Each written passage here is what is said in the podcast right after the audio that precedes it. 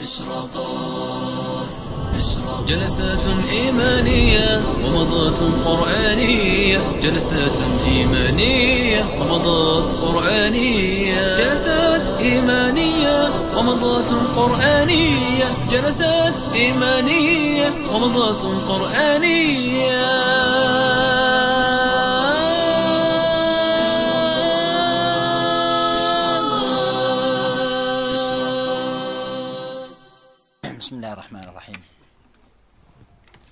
الحمد لله رب العالمين صلى الله وسلم وبارك على خاتم النبيين وعلى آله وأصحابه أجمعين.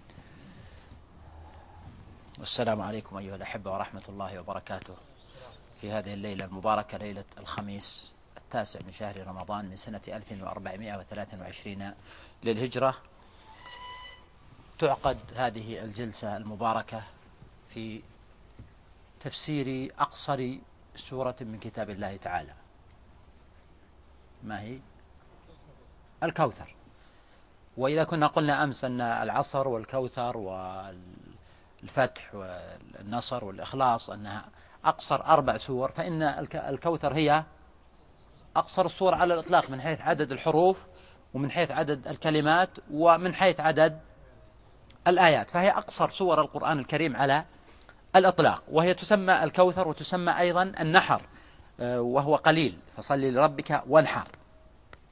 والمفسرون يختلفون هل هي مكية أو مدنية. وجمهور المفسرين بل أكثرهم لا يذكر إلا هذا. يقولون إن سورة الكوثر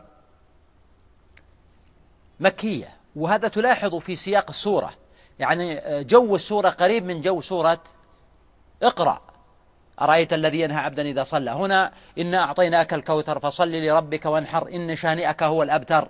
وهو أيضا قريب من جو السور التي قبلها التي فيها الوعيد والتهديد للكافرين والمعاندين للرسول عليه الصلاة والسلام. وهذا يقوي ويعزز جانب أن تكون السورة مكية. لكن يشكل على هذا أنه في صحيح مسلم حديث أنس بن مالك أن النبي صلى الله عليه وسلم استيقظ وهو آه، يبتسم أو يضحك وقال إنه أنزلت علي آنفا سورة ثم قرأ صلى الله عليه وسلم إنا أعطيناك الكوثر فصل لربك وانحر إن شانئك هو الأبتر. ثم قال صلى الله عليه وسلم أتدرون ما الكوثر؟ قالوا الله ورسوله أعلم. قال إنه نهر وعدنيه ربي في الجنة. آه، آه، ذكر يعني أن قبابه آه، اللؤلؤ وما أشبه ذلك من السياق. فهذا يدل على أن السورة مدنية. لماذا؟ لأن الراوي أنس ابن مالك وأنس بن الأنصار يعني ظاهر هذا أن السياق أن نزول السورة كان مدنيا. فإذا قيل بتعدد النزول فلا إشكال. وإلا فالأقرب عندي والله أعلم أن يكون قوله آه، أنزل علي آنفا يكون الراوي رواه بالمعنى. بحيث يكون المقصود أنها أنزلت فيما مضى ولا يلزم أن يكون آنفا يعني الوقت القريب أو أن يكون المقصود أن الرسول صلى الله عليه وسلم أنزل عليه التفسير الذي هو تحديد ما هو الكوثر وأنه نهر وعده الله تعالى نبيه صلى الله عليه وسلم في الجنة. وبذلك يستقيم السياق أن السورة مكية والحديث صحيح بحاله وفي بيان معنى من معاني الكوثر. وفي هذه السورة إعجاز على وجازتها واختصارها ولذلك لما كنت صغيرا أذكر أنني قرأت لبعض الكتاب والباحثين آنذاك وأظن الشيخ علي الطنطاوي رحمه الله وكنت أولعت بقراءة كتبه في المرحلة المتوسطة والثانوية فأذكر أنني قرأت أنه يقول إن رجلا قرأ سورة الكوثر أو قرأت عليه فدخل في الإسلام. إعجابا وشعورا بإعجاز هذه السورة. ولا شك أن المؤمن يعلم أن القرآن كله معجز لكني كنت أتعجب هذه السورة التي نقرأها ولا نحس فيها بهذه المعاني الإعجازية بينما رجل غير مسلم يقرأها فيتأثر إلى حد أنه يعتبرها علامة على صدق النبي صلى الله عليه وسلم وأن هذا القرآن من عند الله تبارك وتعالى. فهذا شيء يدعو إلى العجب وأن يعيد الإنسان نظره في تعامله مع كتاب الله تبارك وتعالى. وفعلا إيه، سنقف الآن على بعض المعاني والدلالات التي إيه، يتعجب منها الإنسان. في هذه السورة. ويدرك كم نحن نجني أو كم أن العادة والإلف يجني على عقلية الإنسان ويضيع عليه بعض الأشياء التي ربما لو قرأها كما لو كان يقرأها لأول مرة وجد فيها معاني دقيقة. ما قبل سورة الكوثر عندنا مجموعة سور في المفصل آخر جزء عامة عندنا مثلا سورة والضحى. الضحى آه، موضوع السورة ما هو؟ ما ودعك ربك وما قلى وللآخرة خير لك من الأولى وسوف يعطيك ربك فترضى. إذا سورة الضحى هي يعني تسلية للرسول صلى الله عليه وسلم. أليس كذلك؟ طيب ألم نشرح لك صدرك؟ نفس الشيء تسلية للرسول صلى الله عليه وسلم. طيب إنا أنزلناه في ليلة القدر. فيها تسلية لأنه يقول أعطيناك هذه الليلة وأعطيناها أمتك. إذا تأتي سورة الكوثر في نهاية هذه المجموعة من السور لتكون هذه السورة يعني خاتمة المطاف بالنسبة لما قبلها من الوعود والتفضيل والتأنيس الذي يقدمه ربنا تبارك وتعالى لنبيه ومصطفاه عليه الصلاة والسلام.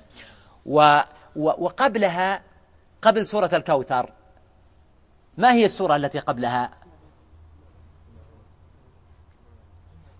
متأكدين؟ والله شككتم. هنا أنا أتيت لكم بطرفة صغيرة في مسألة ترتيب السور. يعني بعض الإخوة يكون حافظ للقرآن. لكن لو قلت له رتب لي سور القرآن على الأقل جزء عما صار عنده نوع من التردد. ونحن نلاحظ نصلي أحيانا خلف بعض الحفاظ فيقدم سورة على سورة مع أن الفقهاء يعني يصرحون بكراهية ذلك إذا تقصده الإنسان. لا يقرأ سورة متأخرة في الركعة الأولى وسورة متقدمة في الركعة الثانية. المقصود أن هناك قصائد كنت قرأتها آه، لما كنت في السجن قرأت كتاب نفح الطيب من غصن الأندلس الرطيب آه، ولسان لسان الدين بن الخطيب وزيرها لسان الدين بن الخطيب. وهذا كتاب تاريخ وأدب وفيها بعض المجانة وبعض لكنه مفيد في جوانب. فوجدت فيه مجموعة من القصائد التي سيقت على أنها مديح للرسول صلى الله عليه وآله وسلم. وفي نفس الوقت ساقوا فيها سور القرآن الكريم بحيث تحفظ القصيدة هذه تحفظ ترتيب السور. مثلا في مطلع القصيدة يقول آه، قائل هذه واحدة منها يعني لحفظت بعضها يقول في كل فاتحة لاحظ آه، لاحظ معي السور. في كل إيش؟ فاتحة. للقول معتبرة حق الثناء على المبعوث بالبقرة. في آل عمران قدما شاع مبعثه. رجالهم و والنساء سورة النساء. رجالهم والنساء استوضحوا خبره. من مد للناس من نعماه مائدة. عمت فليست على الأنعام مقتصرة. وهكذا. يعني رتب سور القرآن الكريم بأبيات شعرية آه، هي مديح للرسول صلى الله عليه وسلم. ففي آخر هذه القصيدة من أرادها يصل إليها لكن في آخرها يقول يقول كالفجر. هذه سورة الفجر ها؟ كالفجر في البلد المحروس. ما هي السورة التي بعد الفجر؟ أيوة البلد. كالفجر في البلد المحروس غرته والشمس من نوره الوضاح مستترة من نور النبي صلى الله عليه وآله وسلم والليل مثل الضحى. سورتان. ألم نشرح لك القول في أخباره العطرة؟ هذه سورة ألم نشرح لك. ولو دعا التين والزيتون لابتدر إليه في الحال. واقرأ تستبن خبره. سورة اقرأ. وهكذا المهم في الأخير ذكر طبعا سورة آه، سورة الكوثر وما وما قبلها. يقول ألم ترى الشمس تصديقا له حبست على قريش وجاء الروح إذ أمره. فهنا آه، يعني قريش سورة قريش ثم قال أريت إن إله العرش كرمه بكوثر مرسل من حوضه نهره. أرأيت الذي يكذب بالدين والكوثر بكوثر أكرمه بكوثر. إذا السورة التي قبلها هي سورة أرأيت الذي يكذب بالدين. ونلاحظ في سورة أرأيت الذي يكذب بالدين أن الله سبحانه وتعالى توعد على أربع خصال. فقال فويل لمن؟ للمصلين. الذين هم عن صلاتهم ساهون الذين هم يراؤون ويمنعون الماعون. فهنا تجد أن الله سبحانه وتعالى توعد هؤلاء ليس لأنهم يصلون وإنما لأنهم عن صلاتهم ساهون فهم يصلون لغير الله تعالى. ووصفهم بالسهو عن الصلاة ووصفهم بالرياء ووصفهم بالبخل والمنع ويمنعون الماعون. بينما الله سبحانه وتعالى أوصى نبيه في سورة الكوثر بنقيض هذه الخصال. فأوصاه بماذا؟ بالصلاة في قوله فصلي طيب الإخلاص وعدم الرياء أين يوجد؟ لربك لأنه معناه صلي لربك يعني مريدا وجه الله تعالى بعملك طيب إذا الذين هم يراؤون ويمنعون الماعون وانحر لأن النحر هو ما يذبحه الإنسان لله تعالى ثم يطعم منه الفقراء والمساكين والبائس الفقير فأمر الله تعالى نبيه صلى الله عليه وسلم في سورة الكوثر بما توعد على ضده في السورة التي قبلها. وأول ما يواجهك من هذه السورة الكريمة هذا الضمير الفخم العظيم الكبير الهائل إنا أعطيناك. وهذا جاء في سور أخرى مثل قوله تعالى إنا أنزلناه في ليلة القدر. وفي آيات أخرى أيضا. فهنا البداء بهذا الضمير لها دلالة عريقة وعميقة جدا. يعني آه، تخيل لو, لو, لو مثلا قال إنسان لإنسان قد أعطيتك كذا وكذا.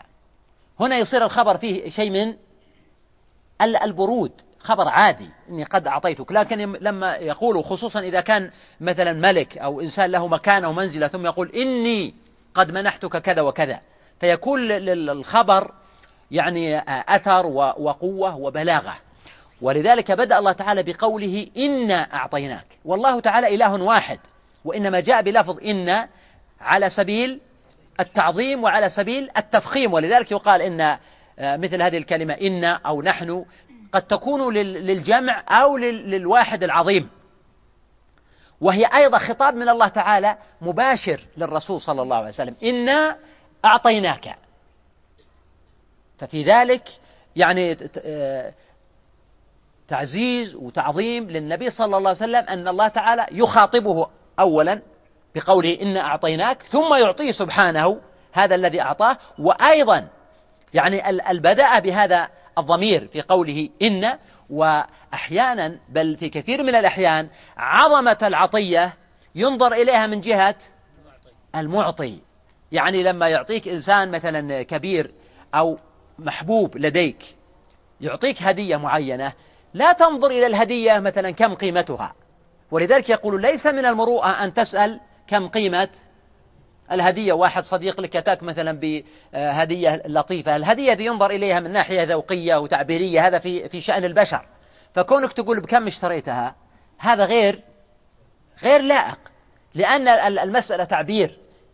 فلكن يعني أن تنظر للهدية من جهة كونها من صديق ومن عزيز وكونها تعبير عن أنه لم ينسك. وأنك حاضر في في ذهنه وفي باله. ولذلك يعني يقال أحيانا الهدية على قدر مهديها. الهدية على قدر مهديها والشاعر يقول قليل منك يكفيني ولكن قليلك لا يقال له قليل.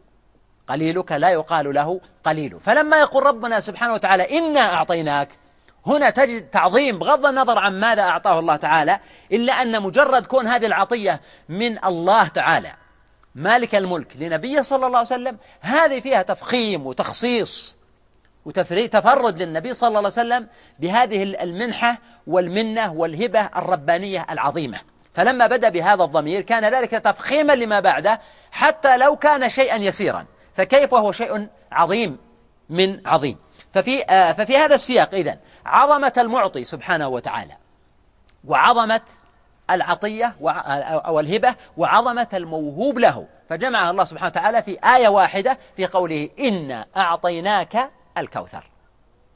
فبدأ باسمه ثم ثنى باسم النبي صلى الله عليه وسلم ثم ثلث بالعطية والهبة التي وهبه وهي الكوثر.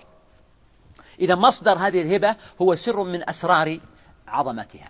ثم قال سبحانه أعطيناك. إنا أعطيناك. يعني لم يقل آتيناك. فما هو الفارق بين لفظ أعطيناك مع أنه في القرآن الكريم في بعض المواضع يقول آتيناك مثل قوله تعالى ولقد آتيناك سبعا من المثاني والقرآن العظيم. ما هو التفريق بين لفظ أعطيناك ولفظ آتيناك؟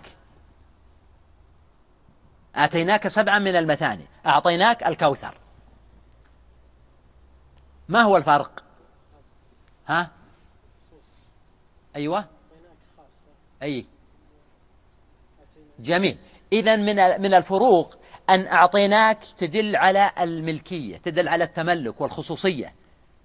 لكن آتيناك قد لا يكون شيئا خاصا به.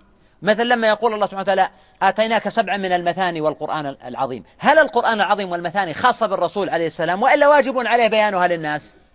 واجب بيانها. بينما لما يقول أعطيناك الكوثر كأنه أعطاه شيئا خاصا له عليه الصلاة والسلام. هذا هذا من من المعاني. كذلك اختيار لفظ أعطيناك والله تعالى أعلم دليل على أن هذه العطية لا يرجع فيها. عطية والعطية لا يرجع فيها. والله سبحانه وتعالى أكرم من أن يعود في هبته. فالله تعالى أعطاك هذا الشيء إذا لن يعود فيه ولن يسلبه منك مرة أخرى بخلاف الإيتاء فقد يحدث هذا أليس يقول الله سبحانه وتعالى قل اللهم مالك الملك تؤتي الملك من تشاء لاحظ لفظ تؤتي هنا ما قال تعطي تؤتي وتنزع الملك ولاحظ لفظ تنزع يدل على ماذا أخذ بشدة يعني واحد متمسك فيه ما هو مخليه وهو يستطيع متمسك فيه لكن ينزع منه. بالقوة. فهذا آتيناك بينما لفظ أعطيناك ما يقابله نزع ولهذا جاء في سنة النبي صلى الله عليه وسلم النهي عن الرجوع في العطية والنهي عن الرجوع في الهبة. ومن الطريف أنه بعض العلماء أيضا قالوا يتأكد النهي عن الرجوع إذا أخذ الإنسان مقابلها ولو شيئا يسيرا. ولو شيئا زهيدا. يعني لو أعطاك إنسان مثلا هدية بمئة ألف ريال ثم أعطيته عندهم مثلا بمئة ريال مقابلها قالوا هنا تأكد المنع أنك ما تعود إلى هذه الهبة التي أعطيته. إذا آه، لفظ أعطيناك هنا مختار. ثم تلاحظ أن لفظ أعطى هنا اللي هو فعل. فعل مضارع ولا أمر ولا ماضي؟ ماضي. إذا قول أعطيناك يدل على أن العطية حصلت أو هي وعد في المستقبل. حصلت. لكن متى حصلت؟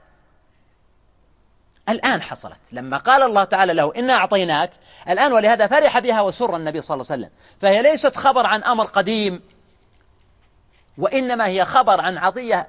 يعني الآن أعطاها الله تعالى للنبي صلى الله عليه وسلم ولكنها عطية منجزة. ولذلك يقول ابن عباس رضي الله عنه يروى عنه أنه يقول لا يتم المعروف إلا بثلاث خصال. إذا أردت تسوي معروف بإنسان. الأولى تسريعه أو تعجيله. والثانية تثميره. والثالثة نسيانه. تسريعه أو تعجيله وتثميره ونسيانه. نسيانه يعني ما تذكره للناس. فهنا تلاحظ أن الله سبحانه وتعالى يعني عجل لنبيه صلى الله عليه وسلم هذه العطية بالفعل الماضي الذي يدل على حصولها. إن أعطيناك الكوثر.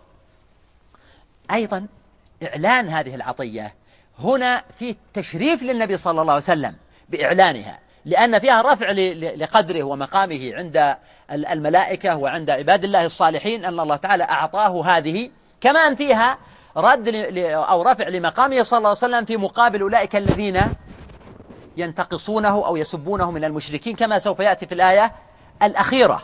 فإذا كان ربه سبحانه معه وأعطاه هذه العطية الجزلة الهائلة الضخمة. فماذا يضيره أن يكون من سقط المتاع من الناس من يتعرض لمقامه أو, أو عرضه أو ينال منه عليه الصلاة والسلام. تلاحظ هنا أن الله تعالى بدأ بالعطية. إنا أعطيناك الكوثر. ثم قال في الآية التي بعدها فصل لربك وانحر. إذا العطية الآن هي فضل ابتدائي أو هي بناء على فعل فعله الرسول صلى الله عليه وسلم. فضل ابتدائي. يعني قبل ما يقول له فصل لربك أكد سبحانه أنه قد أعطاه الكوثر. وهنا تقول أنه هنا الفضل ابتداء من عند الله تعالى. إن الله تعالى أعطاه الكوثر اختاره واصطفاه وأعطاه هذا الفضل ثم رتب على ذلك ثانيا فصل لربك على سبيل الشكر وليس أن الكوثر هو يعني لأنه صلى وإنما أعطاه الله تعالى الكوثر ثم أمره بالصلاة. فقدم العطية إشعارا بأنها محض فضل من عند الله تبارك وتعالى.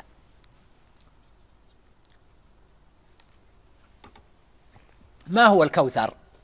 الكوثر يقول اللغويون والنحويون والمفسرون أنه آه، على زينة فوعل. وله أسماء في الغالب أنها جامدة في لغة العرب. على نفس الوزن. مثل اللي في السماء شو اسمه؟ كوكب. كوكب. هذا يعني جامد. ومثل أيضا آه، جورب آه، جوهر دوسر. ما هو الدوسر؟ يقولون هو الضخم القوي. نستخدم كثير فلان دوسري ها؟ هذا نسب طبعا. لكن ربما حتى الدواسر أنفسهم لا يعرفون ما معنى كلمة أو بعضهم معنى كلمة دوسر في اللغة فمعناها الضخم القوي. فالمقصود أن هذه الكلمات دائما تدل على يعني كثرة في الشيء. فلما تقول دوسر يعني كثرة في القوة والضخامة. أو الكوكب مثلا أو ما أشبه ذلك. فهنا الله سبحانه وتعالى قال الكوثر يعني الخير الكثير.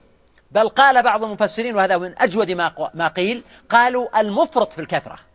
ما هو كثير بس إلا مفرط في الكثرة بما يعني لا مزيد عليه. بما لا مزيد عليه. هذا معنى الكوثر. وهنا نلاحظ أن الكوثر هنا عبرنا عنه بالكثرة. يعني مأخوذ من الكثرة أي هو الخير الكثير. فهذا أعم ما قاله المفسرون في تفسير الكوثر بحيث يدخل فيه تقريبا كل ما قيل. وقد قيل في هذه الكلمة أكثر من خمسة عشر قولا في تحديد ما هو الكوثر وكلها أو غالبها يمكن أن تكون منتظمة في الآية الكريمة وداخلة فيما قلناه. ولذلك ابن عباس رضي الله عنه لما سئل كما في صحيح البخاري عن الكوثر قال هو الخير الكثير فقال له سعيد بن جبير إن بعض الناس يقولون إن الكوثر هو ذكرناه قبل قليل هو نهر في الجنة فقال ابن عباس رضي الله عنه ذلك من الخير الكثير. يعني الذين عبروا بأن الكوثر نهر في الجنة ما قصدوا قصر الكوثر على هذا النهر وإنما هذا من الخير الكثير. ومع ذلك لا يخصر المعنى عليه وإنما مثلا من معاني الكوثر يعني كثرة أولاد النبي صلى الله عليه وآله وسلم. نقيض ما كان المشركون يقولون إنه أبتر والأبتر هو الذي لا يكون له أولاد أو لا يعيش أولاده الذكور. والنبي صلى الله عليه وسلم بأبي هو وأمي مات أولاده الذكور. من خديجة ومن ماريا القبطية وعاشت آه، بناته. ومع ذلك هم كانوا يعيرونه بأنه أبتر لا يعيش له أولاد. وهذا من نذالتهم. لأن مهما بلغت العداوة بينك وبين شخص كونك تشمت بالموت أو تعير بأمر قدري هذا دليل على ماذا؟ على رداءة خلق, خلق الفاعل وقبح آه، آه، سجيته وطويته. وإلا فالموت لا مجال للتعيير فيه والشماتة ولم يكن النبي صلى الله عليه وسلم آه، يعني بما جبل عليه من أخلاق حتى أعداء الذين حاربوه وآذوه لا لم يكن النبي صلى الله عليه وسلم يشمت بموتهم أو موت أقاربهم. بل قال صلى الله عليه وسلم في شأن فرعون هذه الأمة أبي جهل قال لا تسبوا الأموات فتؤذوا الأحياء. لا تسبوا الأموات فإنهم قدموا إلى ما عملوا. إذا هم كانوا يقولون لا يولد لا يولد له ذكور أو يموت لا يعيش له ذكور. فالله تعالى وعده بأن يعطيه الكثير من الذكور. وهنا لاحظ إن الإنسان قد يقول سبحان الله هو أصلا ما عنده صلى الله عليه وسلم ماتوا أولاد الذكور. فمن أين سوف يأتيه الأولاد؟ أيضا بناته قلائل. يعني الآن قد تجد رجلا عنده ستون أو سبعون أو ثمانون ما بين ذكر وأنثى. بينما سيدنا صلى الله عليه وسلم عنده آه، قليل من البنات والذكور ماتوا. ومع ذلك لما تبحث الآن في ذرية النبي صلى الله عليه وسلم من آه، السادة والأشراف تجد شيئا عجيبا في كثرتهم. في الحجاز وفي الهند وفي أماكن شتى. حفظوا أنسابهم وتناسلوا وتكاثروا. بينما لو أردت أن تبحث في الذين كانوا يسبون النبي صلى الله عليه وسلم ويعيرونه واحد ينتسب إليهم لا تجد. ما يمكن تجد واحد يقول والله هذا من ذرية أبي لهب موجود الآن في مكان معين. اندرسوا واندثروا. الذين كانوا يعيرونه بأنه أبتر. بينما ذريته صلى الله عليه وسلم يعني هم أصبحوا سادة وأشرافا ولهم مقام وقل لا أسألكم عليه أجرا إلا المودة في القربى. فإذا من معاني الكوثر كثرة الذرية تناسلها. من معاني الكوثر كثرة علماء أمة محمد صلى الله عليه وآله وسلم. وهذا أيضا مشاهد فإن الله تعالى حفظ هذه الأمة بالعلماء. والعلماء هم ورثة الأنبياء. فالله سبحانه وتعالى وعد نبيه صلى الله عليه وسلم بأن يخلفه في أمته من أهل العلم والحكمة من يحفظ الله تعالى بهم هذه الأمة. وبعضهم قال أشمل من العلماء أتباع النبي صلى الله عليه وسلم كثرتهم. وهذا أيضا ذكرناه بالأمس. يعني كثرة أتباع النبي صلى الله عليه وسلم يعني رقم آه، كبير على رغم الصعاب التي تواجه الدعوة وتواجه الأمة وحرب الاستئصال في غير مكان. آه، آخرون قالوا إن المقصود أشياء معنوية مثل أن الله تعالى آتاه النبوة وهي خير كثير آتاه الإسلام آتاه القرآن آتاه آه، رفعة الذكر. كما قال وضم الإله اسم النبي إلى اسمه إذا قال في الخمس المؤذن أشهد وشق له من اسمه كي يجله فذو العرش محمود وهذا محمد. محمد كل الحسن في بعض حسنه وما حسن كل الحسن إلا محمد. محمد ما أحلى شمائله وما ألد حديثا راح فيه محمد. فهذا الاسم الشريف وبالمناسبة أكثر اسم على ظهر الأرض اليوم في العالم كله هو اسم محمد اسم نبينا عليه الصلاة والسلام. فرفعة الذكر له واشتهاره ولا يكاد يعرفه اليوم لا يكاد اليوم أحد إلا يعرفه سواء كان مؤمنا به أو غير مؤمن. فهذا من رفعة الذكر وهو من الخير الكثير الطيب. بعضهم قالوا فضائل النبي صلى الله عليه وسلم مثل أخلاقه الطيبة الكريمة وما رزق الله تعالى من العلم وما أطلعوا عليه من الأمور التي لم يعرفها آه، غيره وإنما عرفها هو بالوحي عليه الصلاة والسلام. إلى غير ذلك من الأقوال التي كلها صحيحة وكلها ترجع إلى تعداد بعض أنواع الخير الكثير الذي خص الله به نبيه محمد صلى الله عليه وسلم. لما يقول له رب إنا أعطيناك الكوثر. هنا وهم في مكة مستضعفون محاربون. هذه بشارة كبيرة للنبي صلى الله عليه وسلم وبشارة لأمته في عصره ومن بعده. أن الله سبحانه وتعالى وعدهم بالخير الكثير في الدنيا والخير الكثير في الآخرة. أما الخير الكثير في الدنيا مثل ما ذكرنا. والخير الآخرة هو النهر الذي وعده الله تعالى نبيه صلى الله عليه وسلم وذكر آنيته وكزانه وحوافه وغير ذلك من صفاته. ففي ذلك نوع من التطمين ونوع من البشارة للنبي صلى الله عليه وسلم وللناس. عالم ربنا سبحانه أنه سوف يمر بهذه الأمة أزمات ومحن. يعني في مكة تعرف كيف كان الإسلام محاصر. لما هاجروا إلى المدينة صار في نوع من الانفتاح والسعة. لكن مع ذلك النبي صلى الله عليه وسلم قال لهم يوما كما في صحيح مسلم حديث حذيفة قال أحصوا لي كم يلفظ بالإسلام؟ عمل إحصاء. كم عدد المسلمين؟ فقالوا يا رسول الله أتخاف علينا؟ ونحن ما بين الستمائة إلى السبعمائة. عدد كبير. قال إنكم لا تدرون لعلكم أن تبتلوا. قال حذيفة فابتلينا حتى كان الرجل منا لا يصلي إلا سرا. يعني جاءت غزوة الأحزاب ثم جاء موت النبي صلى الله عليه وسلم وردت بعض قبائل العرب ثم آمنوا ثم جاءت قضية الخلاف والفتنة بين المسلمين غزو المدينة من قبل يزيد واستباحة المدينة من قبل الوليد بن مسلم وهكذا. ثم جاءت بعد ذلك أزمات وفتن ومحن. الإسلام يمتد لكن مع ذلك العقبات تعترضه في في بعض الأحيان وقد توقف مسيرته لبعض الوقت أو تؤخرها أيضا. إنما الناس بحاجة دائما إلى نوع من التطمين.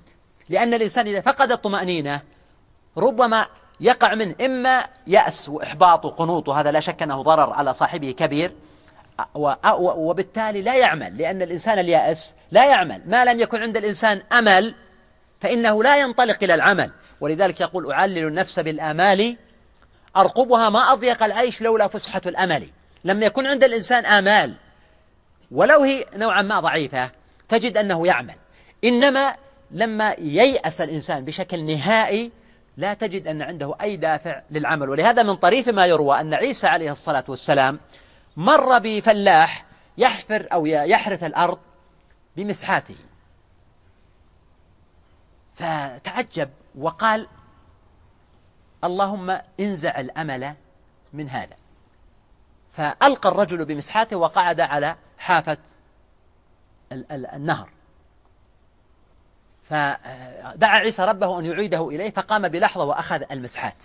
إشارة إلى أن الإنسان إذا فقد الأمل حتى في الدنيا أو العمل أو التجارة أو الحرث لا يعمل. لكن ما دام عنده شيء هذا الأمل يحدوه إلى وهكذا في أمر الدعوة وفي أمر التعليم وفي أمر الحياة ولذلك ينبغي حينما ننظر إلى الأزمات التي تلم بالأمة اليوم أو قبل اليوم أو في المستقبل ونحن شباب يعني ربما قدامنا والله تعالى أعلم يعني من الأحداث والعبر ما لا يظهر لنا الآن وربما لا نستطيع أن نتخيله وربما كثير من الناس ضعف علمهم الشرعي وضعف ثقتهم بالله تعالى وضعف خبرتهم أيضا بشؤون الحياة يتخيلون أن هذا نهاية المطاف وأنه انتهينا. بينما الآية تقول لهم لا الله سبحانه وتعالى يقول إنا أعطيناك الكوثر وهو كان وحيدا غريبا آه، شريدا ومع ذلك ربه سبحانه يعده بهذه السورة بالخير الكثير في الدنيا وفي الآخرة وكما سوف يأتي مزيد إيضاح لهذه النقطة وقبلها سور أخرى في السياق نفسه. إذا ينبغي أن يكون الداعية والمؤمن واثقا من من ربه ومن دينه ولا يلزم من هذه الثقة أنه, أنه لازم أنت بلحمك وشحمك ودمك تلاحظ نصر الله لدينه. هذا ليس بلازم. أما ما يخصك أنت فعليك أن تكون متفائل أن الله تعالى يأتيك بالفرج. والروح من عند الله تبارك وتعالى. وكما قيل اشتدي أزمة تنفرجي قد آذن ليلك بالبلج ويعني آه، آه، رب ضائقة آه، أو نازلة يضيق بها الفتى ذرعا وعند الله منها المخرج ضاقت. فلما استحكمت حلقاتها فرجت وكان يظنها لا تفرج. عسى فرج يأتي به الله إنه له كل يوم في خليقته أمر. عسى العسر الذي أمسيت فيه يكون وراءه فرج قريب. المؤمن في مصاب دنيوي مادي عسرة مادية مشكلة عائلية مشكلة شخصية أزمة مرت به هنا عليه أن يملأ قلبه يتنفس بقوة ويملأ رئتيه من الثقة بوعد الله تبارك وتعالى وتفويض الأمر إلى الله. هذا يعطيه قوة ودفعة إلى الأمام ولا يقعد أو ييأس. لكن فيما يتعلق بمستقبل الأمة ومستقبل الدين علينا أيضا أن نكون أكثر ثقة وأن لا نربط الأمر بأشخاصنا. أنه ليس بالضرورة أن تشهد بعينك الله تعالى لم يعطي هذا حتى للنبي نفسه صلى الله عليه وسلم. قال فإما نرينك بعض الذي نعدهم أو نتوفينك فإلينا يرجعون. فهذا هو الغالب في الوعود الربانية الإلهية. ومن الصحابة رضي الله عنهم من مات ولم يأخذ من أجره شيئا ولم يرى مظاهر نصر الدين. كالذين تقدمت وفاتهم من أصحاب النبي عليه الصلاة والسلام. ثم الله سبحانه وتعالى في الآية الأولى لما قال إنا أعطيناك الكوثر. في الآية الثانية قال سبحانه فصل لربك وانحر. وهذه أيضا فيها ثلاث معاني أو أكثر رائقة. أولا قوله سبحانه فصلي. هذا تفريع على العطاء. نحن أعطيناك فصل لربك. ففي ذلك يعني أن الله تعالى أمره بالشيء الذي كان المشركون ينهونه عنه. أرأيت الذي ينهى عبدا إذا صلى؟ ولذلك قال في الآية السابقة واسجد واقترب. في سورة اقرأ هنا قال فصلي لربك وانحر. هنا نلاحظ أن الله تعالى قال له فصلي. العادة أنه النعم يأتي عقبها الأمر بماذا؟ بالشكر. جميل. هنا لم يقل فاشكر وإنما قال فصلي لربك. لماذا قال فصلي ولم يقل فاشكر لربك؟ جميل. جيد. نقول إن الصلاة يعني جامعة لكل معاني الشكر. ويقول العلماء أن الشكر يكون بثلاثة أشياء. بالقلب شعورك بالامتنان. وتذكرك بالمنة التي طوق الله بها عنقك. يوم خلقك ورزقك وهداك والسمع والبصر والميزان. الأمر الثاني باللسان. أنك تتكلم بلسانك وأما بنعمة ربك فحدث. الأمر الثالث بالجوارح بالعمل. ولهذا يقول الشاعر يقول أفادتكم النعماء مني ثلاثة يدي ولساني والضمير المحجبة. القلب يدين لكم واللسان يلهج بذكركم واليد تسعى في إرضائكم وخدمتكم. هذا ما هذا معنى الشكر. فلما الله سبحانه وتعالى يقول لنبيه صلى الله عليه وسلم فصلي لربك وانحر هنا يكون أمره تعالى بأنواع الشكر الثلاثة وبزيادة عليها. ولهذا تجد أن النبي صلى الله عليه وسلم صلى. صلى حتى ماذا؟ حتى تفطرت قدماه. كان يقوم حديث عائشة في الصحيح حتى تفطرت قدماه فقلت له يا رسول الله تعمل هذا وقد غفر أو غفر الله لك ما تقدم من ذنبك وما تأخر. فقال صلى الله عليه وسلم أفلا أحب أن أكون عبدا شكورا؟ لاحظ كلمة شكورا. إذا الصلاة شكر بل هي رأس الشكر لله تبارك وتعالى. فلما قال صلي كان ذلك أشمل. مع أنه سبحانه قال اعملوا آل داود شكرا وقليل من عبادي الشكور. وقال ذرية من حملنا مع نوح إنه كان عبدا شكورا. والنبي صلى الله عليه وسلم أيضا كان عبدا شكورا. ولذلك قال له ربه فصلي لربك. هنا تلاحظ اللام. اللام هنا سر العبادة وسر الإخلاص. لأن معناها صلي لا كما يصلي المشركون لآلهتهم وإنما صلي لربك موحدا له سبحانه وتعالى. ولا مرائيا كما قال فويل للمصلين الذين هم عن صلاتهم ساهون الذين هم يراءون. وإنما تصلي لربك. وبذلك نفى الله سبحانه وتعالى نوعين من الناس. النوع الأول الذي لا يصلي يعني الذين لا يعبدون ربهم وكثير من الناس تجدهم غافلين لاهين ما عنده أصلا لا دين ولا عنده إيمان ولا صلاة ولا عبادة. ضائع لا يصلي لا لله ولا لغيره. على الأقل في الظاهر والصورة وإن كان قد يعني يعبد من حيث لا يشعر. يعبد شهوته أو يعبد هواه من اتخذ إلهه هواه لكنه لا يصلي. ومن الناس من يصلي لكن يصلي لغير الله أو يصلي رياء أو سمعة فهنا الله سبحانه وتعالى نفى الأمرين وأثبت الأمر الثالث المطلوب وهو أن يصلي لربه تبارك وتعالى. وهذه الصيغة في قوله فصلي لربك هي صيغة قصر يعني أن, أن تكون صلاتك مقصورة على ربك. لا تصلي إلا لربك. هذا المعنى. يعني لا تصلي إلا لربك. ثم الله سبحانه وتعالى هنا لم يقل فصلي لنا كما قال في أول السورة إنا أعطيناك. لم يقل فصلي لنا ولم يقل فصلي لله أو لي وإنما قال فصلي لربك. البلاغيون يقولون هذا آه، التعبير يسمونه الالتفات يعني تغيير صيغة الخطاب. من كونه خطاب مثلا مباشر خطاب إلى أن يكون خطاب للغائب أو للمتكلم لكن هنا قال فصلي لربك. لماذا اختار هذا؟ والله أعلم.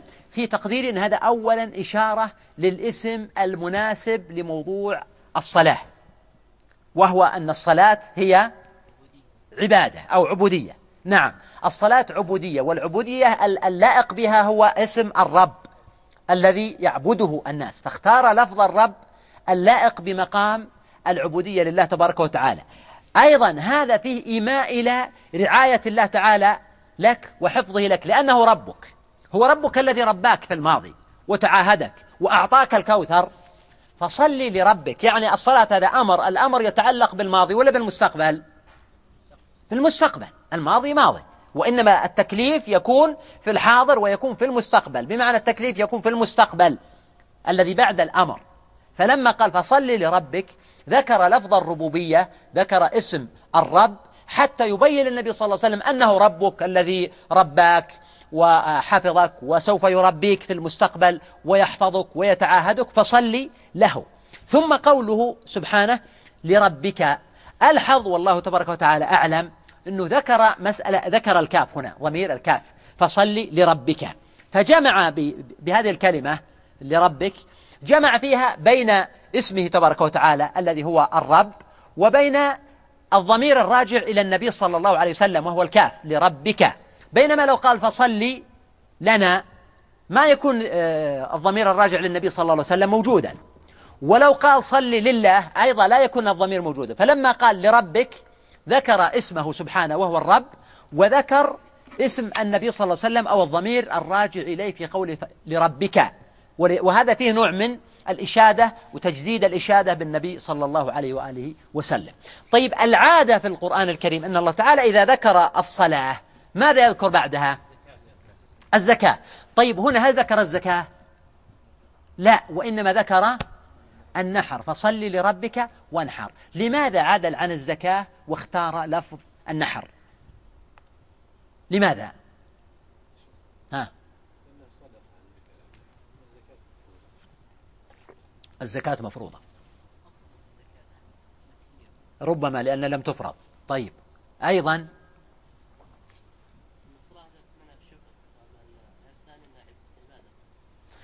طيب على كل حال كل ما قلتم يعني لكن هنا الأقرب والله أعلم أن الله سبحانه وتعالى قال له وانحر لأن النبي صلى الله عليه وسلم لم يكن يملك مالا تجب فيه الزكاة. وإذا جاء النبي صلى الله عليه وسلم شيء فإنه كان ينفقه في الحال. ولهذا لما تقرأ سيرة النبي صلى الله عليه وسلم لا تجد فيما اطلعت عليه وفيما أستذكره الآن من النصوص لا تجد أن النبي صلى الله عليه وسلم أخرج الزكاة لأنه لم يكن عنده مال يزكيه وكان يخرج المال فورا. ومعروف أن من شروط الزكاة آه، النصاب وتمام الحول. فالنبي صلى الله عليه وسلم إذا جاءه شيء أنفقه وأخرجه وإنما كان يدخر لأهله قوت سنة. يعني هذا للبيت لا, لا يزكى. وأما بقية الأشياء فإنه كان يخرجها حتى أنه يوم من الأيام عليه الصلاة والسلام لما صلى العصر قام من المسجد فورا. حتى ارتاب الناس وخافوا فلما رجع وسألوا النبي صلى الله عليه وسلم قال ذكرت شيئا من تبر؟ قربوا شوي قليلا بدون ما تتعبون. قال ذكرت شيئا من تبر كان عندنا. فأمر النبي صلى الله عليه وسلم بلالا فقسمه. إذا لم يكن عند النبي صلى الله عليه وسلم من المال ما تجب فيه الزكاة حتى يأمره ربه بإخراج الزكاة ولذلك قال له وانحر. ومع أننا لا, لا نعرف أن النبي صلى الله عليه وسلم أخرج زكاة لأنه لم يقع عنده مال تجب فيه الزكاة إلا أننا نعرف أن النبي صلى الله عليه وسلم ماذا فعل؟ نحر. نحر ولا لا؟ في حجة الوداع. كم نحر النبي صلى الله عليه وسلم؟ مئة بدنة. نحر منها أظن 63 بيده وأمر عليا فنحر ما غبر يعني ما بقي منها. إذا هو نحر صلى الله عليه وآله وسلم ونفذ ما أمره الله تبارك وتعالى به. طبعا هنا واضح أن قوله وانحر النحر ما هو؟ الذبح. كذا على الإطلاق نقول النحر هو الذبح أو نوع خاص من الذبح وهو للإبل. نعم يقول النحر للإبل وهو أن ينحر الإبل وهي قائمة معقولة يدها اليسرى ثم يطعنها فتسقط. فهذا هو النحر وهو يكون للإبل. بخلاف الذابح فإنه يكون للغنم فالله سبحانه وتعالى قال لنبيه وانحر. وهذا مصداق أن النبي عليه الصلاة والسلام نحر الإبل كما ذكرنا نحر منها مئة. لكن أيضا هل يعني هذا قصر الأمر على ما يتعلق بالإبل فقط؟ أو الأمر عام في النسائك والقرابين لله إبلا بقرا غنما. الصواب أنه عام. والنحر قد يطلق أحيانا ويقصد به مطلق القربان. ولذلك يوم العيد نسميه ماذا؟ يوم النحر. مع أن الناس فيهم من ينحر وفيهم من يذبح. إذا فقوله وانحر هنا يشمل النحر ويشمل الذبح. فالله سبحانه وتعالى قال وانحر. طيب هنا من أهل العلم من أخذوا من هذه الآية وجوب الأضحية كما هو قول الحنفية لأن الله تعالى أمر بها نبيه صلى الله عليه وسلم. وقد ذهب كثير من الفقهاء والمفسرين ونقل عن الإمام مالك أن, أن, أن المقصود بقوله سبحانه وتعالى هنا فصل لربك أنها صلاة العيد صلاة العيد عيد الأضحى مثلا. ولذلك أعقبها بقوله وانحر يعني صل صلاة العيد ثم انحر. وهذا آه، وجه جيد وإن كان لا يلزم قصر الآية عليه بل نقول هذا من معاني الآية. فالآية دليل على مشروعية صلاة العيد ودليل على مشروعية الأضاحي. لكن الصواب أنها لا تدل والله أعلم على وجوب صلاة العيد ولا تدل على وجوب الأضحية وأن هذا يفتقر إلى دليل آخر وإنما هذا مطلق الصلاة ومطلق النحر. طيب وهذا أيضا استدلوا به على أن النحر يكون متى؟ بعد الصلاة. ولهذا النبي صلى الله عليه وسلم يعني كان يأمر أصحابه أن لا ينحروا إلا بعد صلاة العيد. ولما جاءه أبو بردة وقال إنه ذبح قبل الصلاة قال له شاتك شاة لحم وأمره أن يذبح بدلها أخرى. طيب قوله فصل لربك وانحر. هم في مكة فقراء جياع خائفون. ومع ذلك ربه سبحانه يقول فصل لربك وانحر. هذا دليل على ماذا؟ تأكيد على مسألة سيعطيهم. هذا تأكيد على مسألة مستقبل الإسلام وعز الدين وأهل الدين لأنه لم يقل فصل لربك وهذا أمر له ولأمته معناه أن الله تعالى سوف يبدلهم من بعد خوفهم أمنا فيعبدونه ويصلون لا يشركون به شيئا. فهنا توجه لهم الأمر بالصلاة وكذلك قوله فانحر وهم كانوا لا يجدون شيئا ينحرونه ينحرونه. فلما قال وانحر دل على أن الله تعالى سوف يغنيهم ويرزقهم وهذا ما حصل في فتح مكة كما ذكرنا فنفذ النبي صلى الله عليه وسلم أمر ربه. ثم قال سبحانه إذا الآية الأولى فيها البشارة والعطية الربانية إن أعطيناك الكوثر. والآية الثانية فيها الشكر من النبي صلى الله عليه وسلم والمؤمنين فصلي لربك وانحر. والآية الثالثة قال الله سبحانه وتعالى إن شانئك هو الأبتر. الشاني من هو؟ المبغض. الشنآن ولا يجرمنكم شنآن قوم على ألا تعدلوا. الشانئ هو المبغض. طيب والأبتر؟ المقطوع. يعني البتر هو القطع. يعني بتر عضو من أعضائه يعني قطع ولهذا البتيراء كما جاء في عند بعضهم يقصدون الركعة الواحدة لأنها مقطوعة عما بعدها. وهكذا البتر. ومن معانيه العرب يطلقونه على من لا يأتيه أولاد ذكور أو من يكون أولاده الذكور يموتون. ومن هنا نقل في مجموعة من الروايات أن بعض المشركين في مكة قيل أبو جهل وقيل العاص بن وائل السهمي وقيل عتبة بن ربيعة وقيل أبو لهب وقيل غيرهم أنهم كانوا يعيرون النبي صلى الله عليه وسلم ويقولون إنه أبتر لأن أولاده الذكور كانوا يموتون. فقال ربنا سبحانه في تلك الفترة وهم بمكة مستضعفون قال لنبيه صلى الله عليه وسلم إن شانئك يعني مبغضك وقاليك وكارهك هو الأبتر وليس أنت كما يدعي ويقول. هنا تلاحظ هذه الآية الكريمة. أولا أن الله سبحانه وتعالى هو تولى بنفسه الدفاع عن نبيه محمد عليه الصلاة والسلام. وإذا كان الذين يسبون النبي صلى الله عليه وسلم وينتقصونه من أراذل الناس ممن لا وزن لهم ولا قيمة ولا اعتبار فماذا يضير إذا كان ربه تبارك وتعالى يسليه ويدافع عنه؟ وانظر وإن كان هذا يعني هذه كرامة الله تعالى أرادها لنبيه صلى الله عليه وسلم ومع ولكن مع ذلك جعل الله من أسبابها ماذا؟ الخصوم أو لا؟ هؤلاء الذين شنأوه فرد الله تعالى عليهم بذلك. فهنا يعني تدرك أن الله سبحانه وتعالى قد يسوق الخير من حيث لا يحتسب الإنسان. فخصمك يعني سبب لك خيرا وأراد آه، آه، آه، ضرا فنفع. فنفع. فالله سبحانه وتعالى أثنى على نبيه وتولى الدفاع عنه كما قال سبحانه إن الله يدافع عن الذين آمنوا. ثم قوله سبحانه إن شانئك هو الأبتر. هذا إشارة إلى أن كيدهم للنبي صلى الله عليه وسلم توقف عند حد البغض فقط. قال شانئك يعني ما في أكثر من كذا. هم يبغضونك في قلوبهم. لكن هل استطاعوا أن يصلوا بكيدهم إلى النبي صلى الله عليه وسلم؟ كان الله سبحانه وتعالى يقيض له. حتى أبو طالب في آه، أول البعثة لما كانوا يتآمرون عليه كان يقول والله لن يصلوا إليك بجمعهم حتى أوسد في التراب دفينا. ثم لما مات أبو طالب قيض الله سبحانه وتعالى له. ثم في المدينة الأوس والخزرج. ثم حمى الله تعالى دينه. وكان ينتقل من عز إلى عز ومن نصر إلى نصر ومن رتبة إلى رتبة. فهؤلاء القوم لن لم يضروا النبي صلى الله عليه وسلم إلا مجرد البغض. وهكذا الله سبحانه وتعالى كبتهم. لأنه شوف المبغض ربما يتآمر عليك وربما يكيد لكن في النهاية وجد أن الطرق أمامه كلها مغلقة. وهنا الله سبحانه وتعالى قال في القرآن قل موتوا بغيظكم. أذكر أن أبا محمد بن حزم وهو عالم جليل من علماء الأندلس وإمام من أئمة الظاهرية لكنه كان له خصوم. فيقول في بعض قصائده يقول قالوا تحفظ.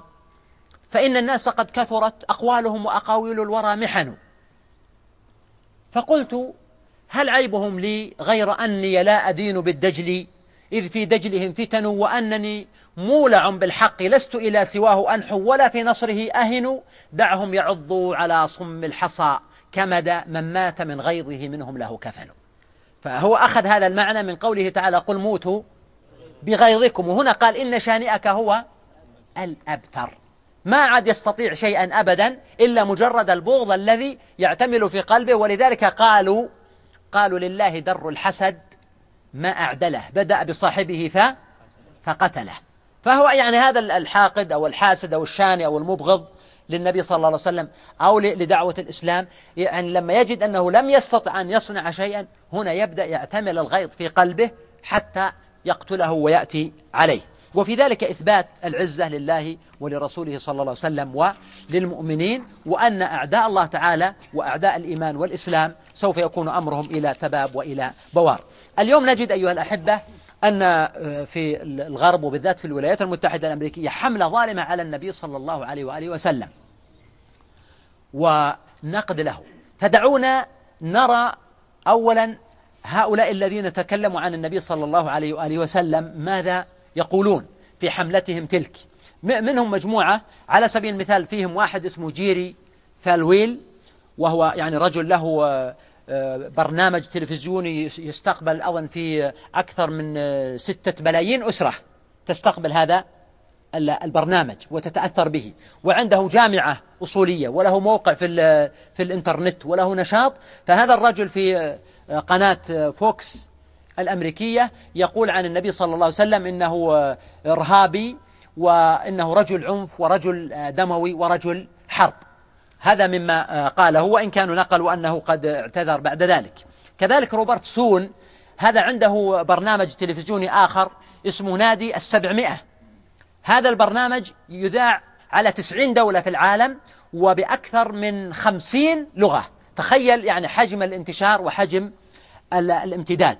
فهو يعني يتكلم عن النبي صلى الله عليه وسلم ويصفه بأنه يدعو أصحابه إلى قتل الناس وأنه متعصب وأنه آه، حاشاه صلى الله عليه وسلم من كلام الأفاكين والمفترين. كان لصا وقاطع طريق. آه، فرانكلين جراهام أيضا عنده آه، برنامج وعنده موقع إلكتروني ضخم ويبث بست لغات عالمية وهو أيضا ممن تولوا كبر النيل من الرسول صلى الله عليه وسلم وكل هؤلاء من الأصوليين اليمينيين المتطرفين وعلى علاقة أيضا بالإدارة الأمريكيية وبعضهم شاركوا في حفل تدشين يعني الرئيس وتنصيبه وقرأوا مقاطع من الإنجيل.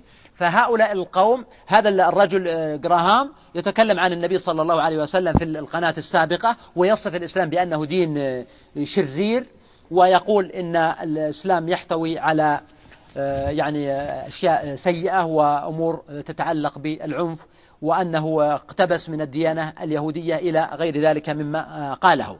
آخرون يتكلمون بمثل هذا اللغة المنحطة. هذا الكلام الذي قالوه يعني يذكرنا بقول الله تعالى إن شانئك هو الأبتر.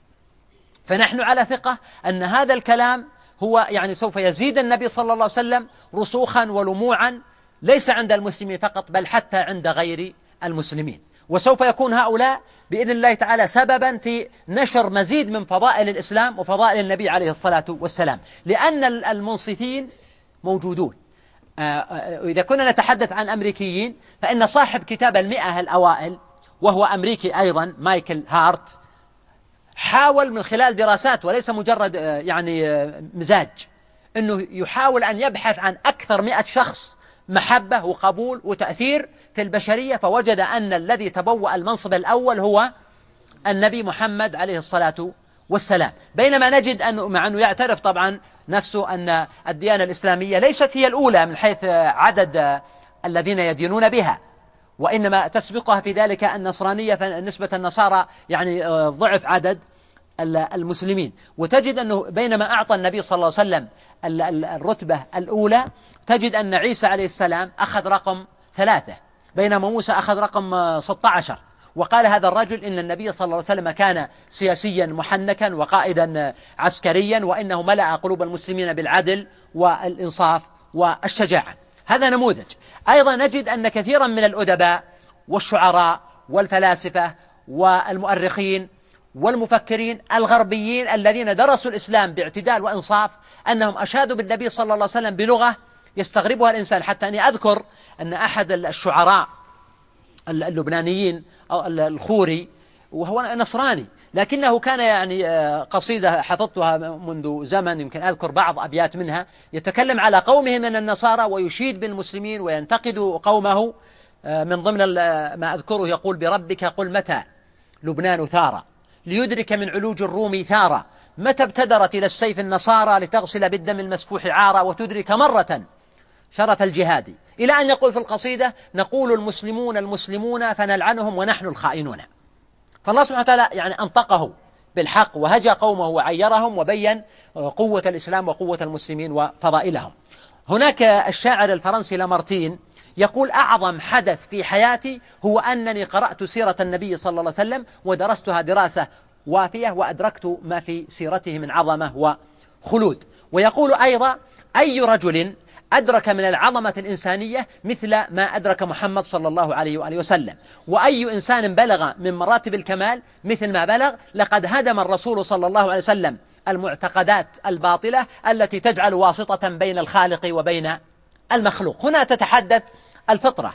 أيضا عالم اللاهوت السويسري الدكتور هانز كونج يقول محمد صلى الله عليه وسلم نبي بمعنى الكلمة ولا يمكننا بعد إنكار أن محمدا صلى الله عليه وسلم هو المرشد القائد إلى طريق النجاة. طيب شاعر الألمان أيضا الشهير غوتا يقول بحثت في التاريخ عن مثل أعلى للإنسان يمثل الإنسانية في أرقى صورها فوجدته النبي العربي محمد صلى الله عليه وسلم. ويقول في كلمة مؤثرة وتأخذ باللب بغض النظر عن تفاصيلها يخاطب أستاذه الروحي الشاعر الكبير حافظ الشيرازي يقول يا حافظ إن أغانيك وقصائدك لتبعث السكون في نفسي إنني مهاجر إليك بأجناس البشرية المحطمة. بهم جميعا أرجوك أن تأخذنا في طريق الهجرة إلى المهاجر الأعظم محمد صلى الله عليه وسلم. ويقول فارس الخوري إن محمد صلى الله عليه وسلم أعظم عظماء العالم والدين الذي جاء به هو أكمل الأديان. ويقول الأديب والروائي الروسي الشهير تولستوي يقول أنا واحد من المبهورين بالنبي محمد صلى الله عليه وسلم الذي اختاره الله الواحد إله الكون ليكون آخر الأنبياء ولتكون رسالته آخر الرسالات على ظهر الأرض. ومن العجيب أيضا أن برنارد شو وهو الأديب والفيلسوف المعروف يقول قرأت حياة رسول الإسلام صلى الله عليه وسلم جيدا مرات ومرات فلم أجد فيها إلا الخلق كما ينبغي أن يكون وكم ذا تمنيت أن يكون الإسلام هو سبيل العالم. ويقول أيضا لقد درست محمدا صلى الله عليه وآله وسلم باعتباره رجلا مدهشا فرأيته بعيدا عن مخاصمة المسيح. بل يجب أن يدعى منقذ الإنسانية وأوروبا في العصر الراهن. بدأت تعشق عقيدة التوحيد وربما ذهبت إلى أبعد من ذلك. تمنيت أن تعترف بقدرة هذه العقيدة الإسلامية على حل مشكلاتها فبهذه الروح يجب أن تفهموا كلامي. إذا هؤلاء المنصفون وهم ممن لم يدخلوا في دين الإسلام إلا أنهم يعترفون بكمال النبي صلى الله عليه وسلم وفضائله ومنهم من كتب في ذلك كتبا وبعضها بالعربي وبعضها مترجم. وهذا باب يطول الحديث فيه. فلذلك نقول في وجه هذه الحملة الظالمة الآثمة إن شانئك هو الأبتر وهؤلاء وإن تكلموا في رسول الله صلى الله عليه وسلم بمحض الإفك والهوى إلا أنهم لا يستطيعوا أن يحجبوا نور الشمس بأيديهم الكليلة فسيرة النبي صلى الله عليه وسلم وهديه وأسلوبه فوق ما يظنون وما يتصورون. فكرت أن أعرض شيئا من سنة النبي صلى الله عليه وسلم وهديه الذي لو عرض لكان له أثر عظيم في الناس. ولكني وجدت أن المجال لا يتسع. فقلت يكفيني أن أذكر فقط بأحاديث كلنا نحفظها. أليس النبي صلى الله عليه وآله وسلم هو القائل دخلت امرأة الجنة في ماذا؟ في كلب. في كلب. سقته فشكر الله لها وغفر الله لها. وكانت بغيا هلوكا من بني إسرائيل. أي قدر من الاهتمام والعناية يوجد مثل هذا حتى عند من يتكلمون بحقوق الإنسان فضلا عن حقوق الحيوان. أليس النبي صلى الله عليه وسلم هو القائل دخلت امرأة النار في ماذا؟ في هرة حبستها لا هي أطعمتها إذ حبستها ولا هي تركتها تأكل من خشاش الأرض فماتت فدخلت فيها النار. هرة. أليس هو القائل صلى الله عليه وسلم؟ لما سألوه أئن لنا في البهائم لأجرا؟ قال في كل كبد رطبة أجر. لاحظ كلمة كل وكبد ورطبة يعني كل مخلوق ولا لا؟ في أجر. أليس هو صلى الله عليه وسلم القائل كما جاء في حديث لا بأس بإسناده أنه يقول ما من عصفور يقتل بغير حق إلا عج إلى الله تعالى يوم القيامة يقول يا ربي هذا قتلني بغير حق يعني من غير حاجة ما قتله ليأكله مثلا وإنما ممكن ناس يتدربون على الصيد فيجعلون الغرض الذي يرمون عليه عصفور ولهذا نهى النبي صلى الله عليه وسلم أن يتخذ شيء فيه الروح غرضا يعني هدفا للرمي أو التدرب على الرماية. هذا هديه صلى الله عليه وسلم في شأن الحيوان وهو يطول. فما بالك لو تكلمنا عن هديه في شأن الإنسان؟ فما بالك لو تكلمنا عن هديه في شأن الأقربين؟ حقوق الوالدين حقوق الزوج حقوق الأطفال حقوق الجيران. لوجدت أنك أمام يعني منظومة هائلة وأجمل ما في الموضوع أنه ربما تجد اليوم بعض النظم البشرية آه، تضع آه، مجرد أوامر أنه يجب كذا ويجب كذا ويحرم كذا لكن يظل أن الناس أمامهم فرصة كبيرة جدا للاحتيال والتلاعب على هذه الأوامر بينما النبي صلى الله عليه وسلم ربط هذه المعاني بماذا؟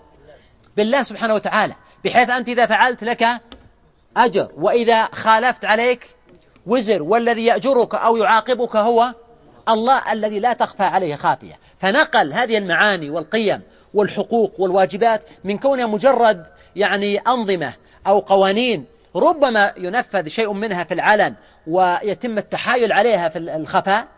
كما نجد مثلا في أمريكا لما يتكلمون عن قضية التفرقة العنصرية وأنه الأبيض والأسود سواء. هذا صحيح كقانون ونظام موجود لكن الشرطة لما تتعامل مع مجرم أسود تستطيع أن تحتال تعرفون كثير من القضايا تدخل في دهاليز المحاكم وتضيع في النهاية ويخرج بريء.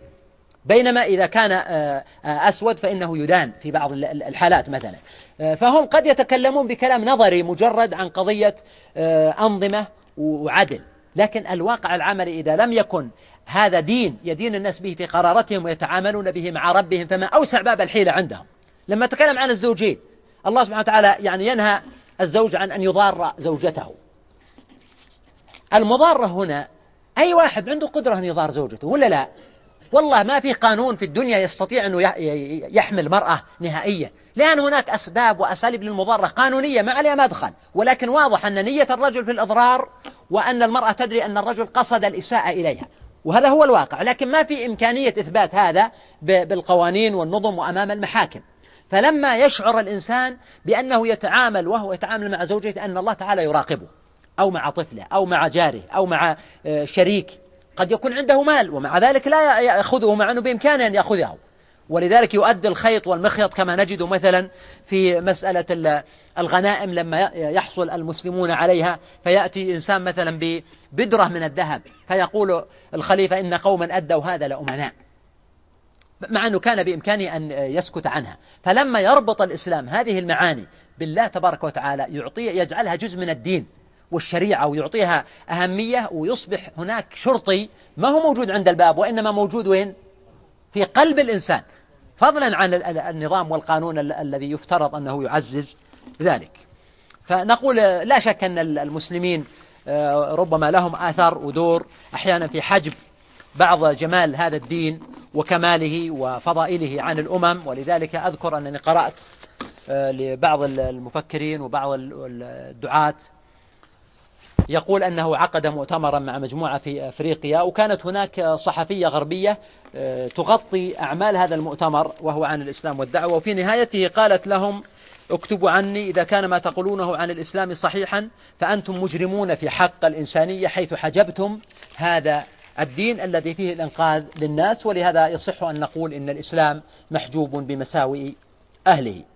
يقول ما رأيكم بكتاب القتال والجهاد في السياسة الشرعية من ناحية ترجيحات المؤلف. الحقيقة الكتاب لم لم أقرأه ولذلك لا أستطيع أن أحكم عليه. يقول ما حكم من تطعم السواك أثناء الصيام؟ ليس في ذلك شيء. النبي صلى الله عليه وسلم أذن بالسواك وأمرنا به استحبابا عند كل وضوء عند كل صلاة فيستاك الإنسان قبل الزوال وبعد الزوال ولا شيء في ذلك.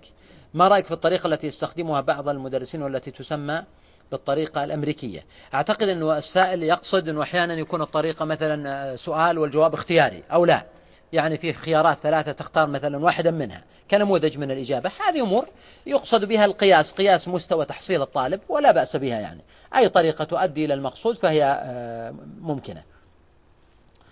يقول ما حكم إعلان أو إلصاق بعض الإعلانات والمسابقات الخيرية في المساجد ووضع دعاية لأحد المحلات التجارية؟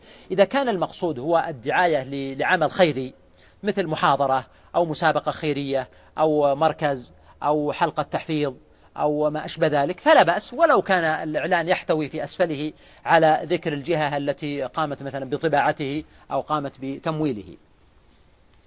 هذا سؤال يتكرر حقيقة كثير ويقول ما حكم الاتصال على مسابقات التي تبدأ أرقامها بسبعمائة هذه سبق ذكرناها في درس الفقه يعني البرامج وسعودي كول وغيرها وكذلك أيضا بعض البرامج التي في القنوات الفضائية مثل كيف تربح المليون ومثل آه، وزنك ذهب وأي برنامج آخر من هذا القبيل. السؤال شامل لكل هذه البرامج وأيضا المسابقات الخاصة ما حكمها؟ فنقول هذه المسابقات آه، أكثر على أكثر من نوع. هناك مسابقات يمكن للإنسان أن يدخل فيها بتعرفة أو برسم عادي غير زائد بمعنى أنه يستخدم الهاتف بنفس قيمة الهاتف الأصلي بدون زيادة. فيتصل مثلا على هذا الرقم 700 ويجيب على السؤال ويأخذ جائزة. فلو فرض جدلا وقد يوجد بعض البرامج وبعض المسابقات بإمكانك أن تشارك وقيمة الدقيقة هي القيمة العادية من غير زيادة. فهذا جائز لأنك ما ما دفعت شيء إما أن تحصل على الجائزة أو ما تخسر شيئا يعني. إلا قيمة المكالمة العادية التي لا علاقة لهم فيها. لكن الذي يحصل ربما في الغالب وقد أستطيع أن أقول في كل المسابقات إلا ما ندر منها أنهم يحصلون أصلا قيمة الجائزة من وين؟ من الاتصالات. فيكون هناك اتفاق بين الجهة المنظمة للمسابقة وبين شركة الاتصالات أو أو الوزارة على أنهم يزيدون قيمة التعرفة قيمة الدقيقة مثلا. بدل أربع ريالات تصبح مثلا سبع ريالات. وهذه الثلاثة لأن تحصل عليهم اتصالات هائلة. فهذه الثلاث ريالات يتقاسمونها مثلا فيما بينهم. فهنا نقول أنه لا شك أن مثل هذا العمل لا يجوز لأنه أصبحت الجائزة مأخوذة من من المشتركين أنفسهم. فنحن ما بين غارم أو غانم. إما أن يغرم قيمة هذه الدقيقة أو يكسب المبلغ.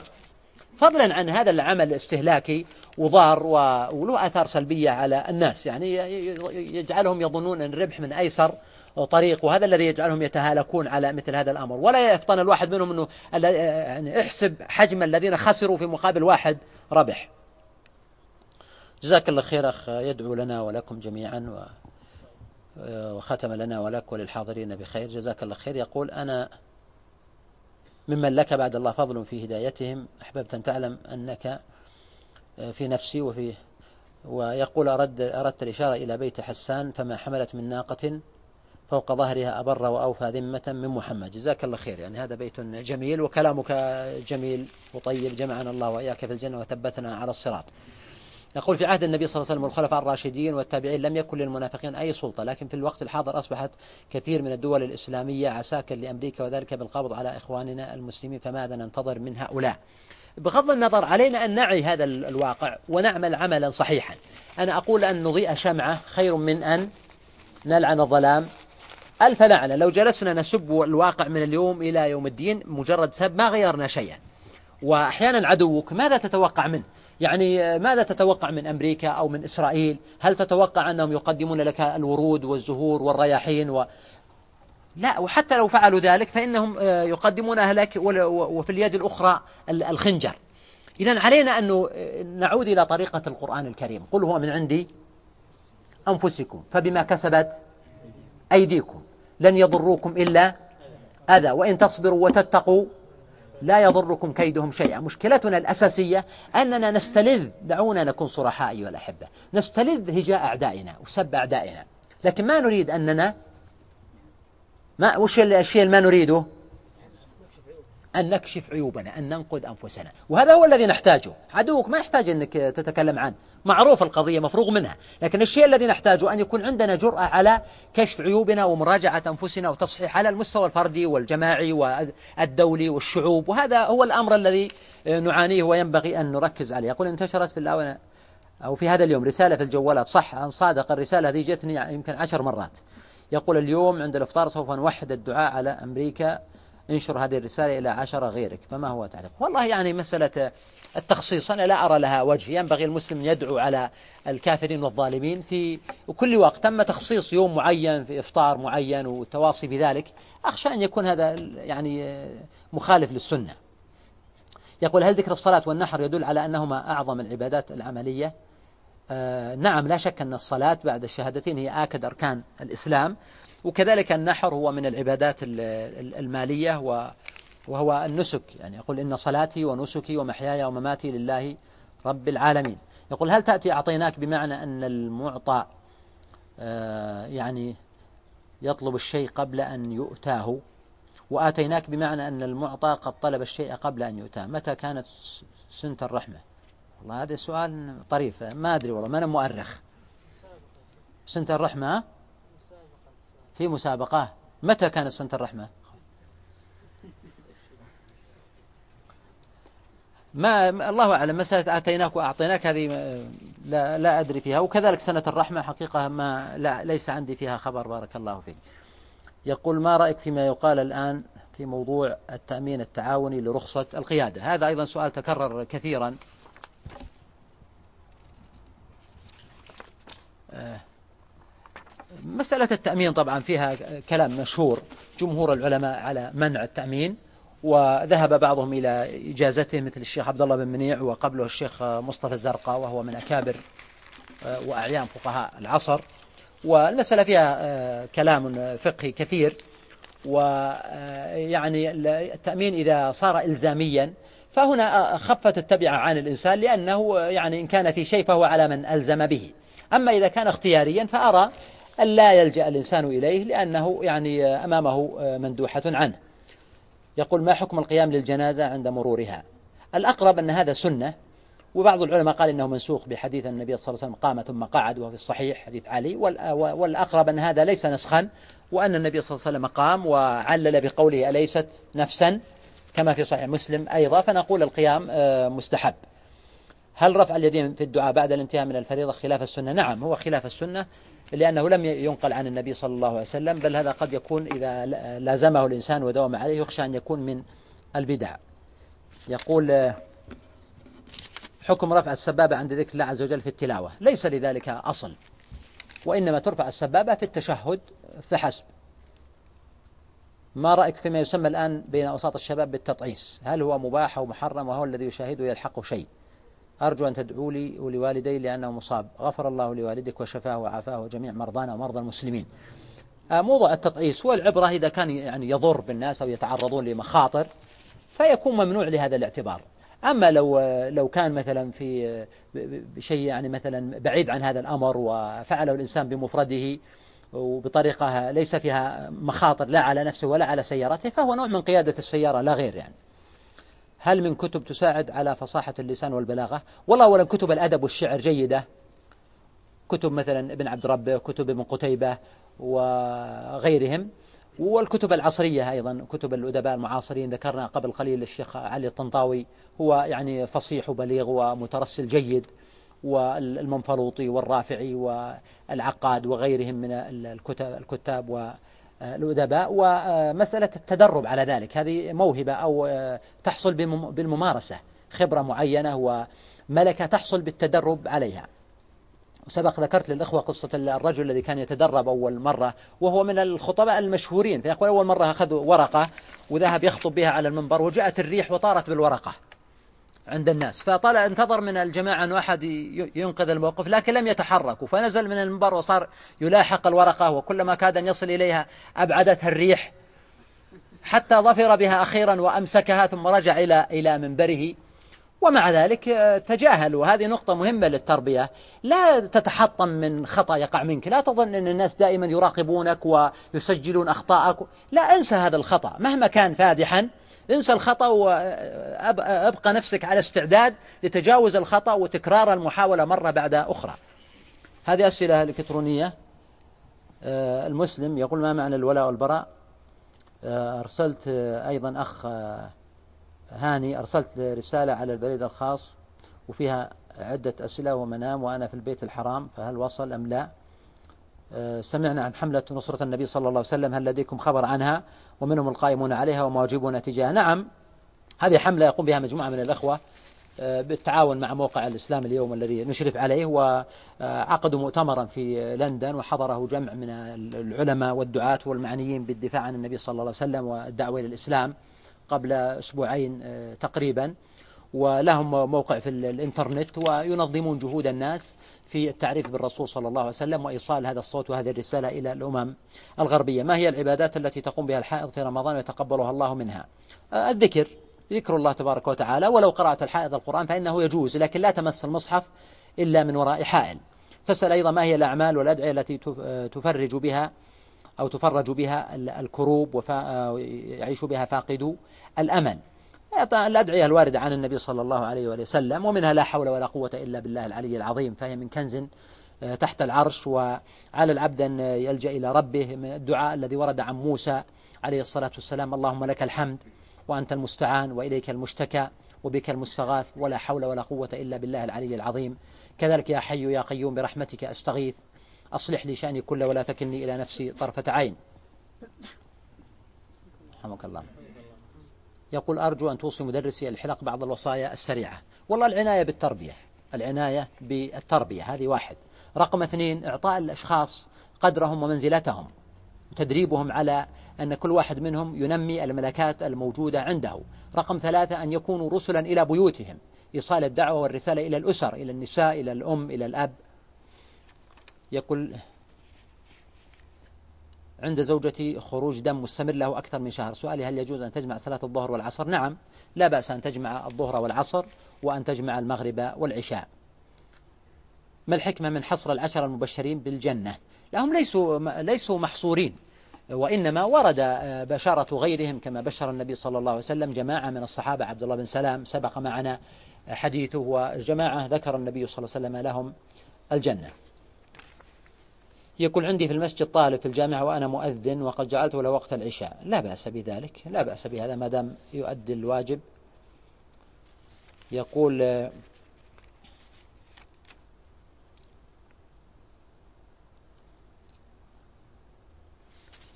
قال الله تعالى وأمر أهلك بالصلاة واصطبر عليها. لماذا لم يقل اصبر عليها وما الفرق بين اصبر واصطبر؟ ما رأيكم؟ ما هو الفرق بين اصبر واصطبر؟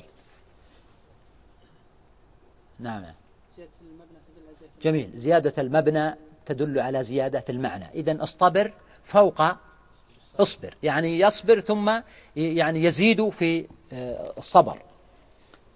فالاصطبار دائما يكون للأشياء التي تتطلب استمرارا ودواما وقوة. لولا اصطبار لأودى كل ذي مقة لما استقلت مطاياهن للضعن. يقول إذا كان على الإنسان قضاء الصلاة لكن لا يدري هل كان ذلك قبل البلوغ أو بعده فماذا يجب عليه؟ إذا كان قبل البلوغ فلا يكون واجبا متعينا عليه والأصل براءة الذمة ولكن الأولى أن يصليها آه، احتياطا.